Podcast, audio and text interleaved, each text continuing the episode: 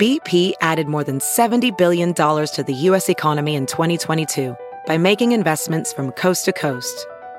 Investments like building charging hubs for fleets of electric buses in California and starting up new infrastructure in the Gulf of Mexico. It's and, not or. See what doing both means for energy nationwide at bp.com slash investing in America.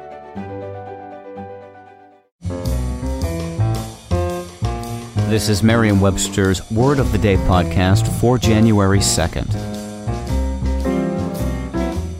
Brought to you by the new Merriam-Webster's Advanced Learners English Dictionary, designed for students and teachers of English as a second language. Learn more at learnersdictionary.com. Today's word is endemic, spelled E N D E M I C.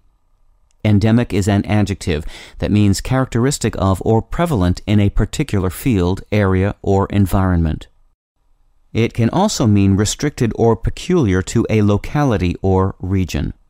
Here's the word used from an article in the Reno Gazette Journal. Aucoin's research focuses on the development of rapid diagnostics as a resource to countries where disease is endemic and expanding. If you translate it literally, the word endemic means in the population. It derives from the Greek word endemos, which joins en, meaning in, and demos, meaning people or populace. Endemic is often used to characterize diseases that are generally found in a particular area. Malaria, for example, is said to be endemic to tropical and subtropical regions. This use differs from that of the related word epidemic in that it indicates a more or less constant presence in a particular population or area rather than a sudden severe outbreak within that region or group.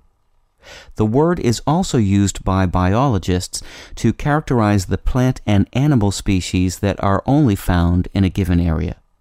With your word of the day, I'm Peter Sokolowski.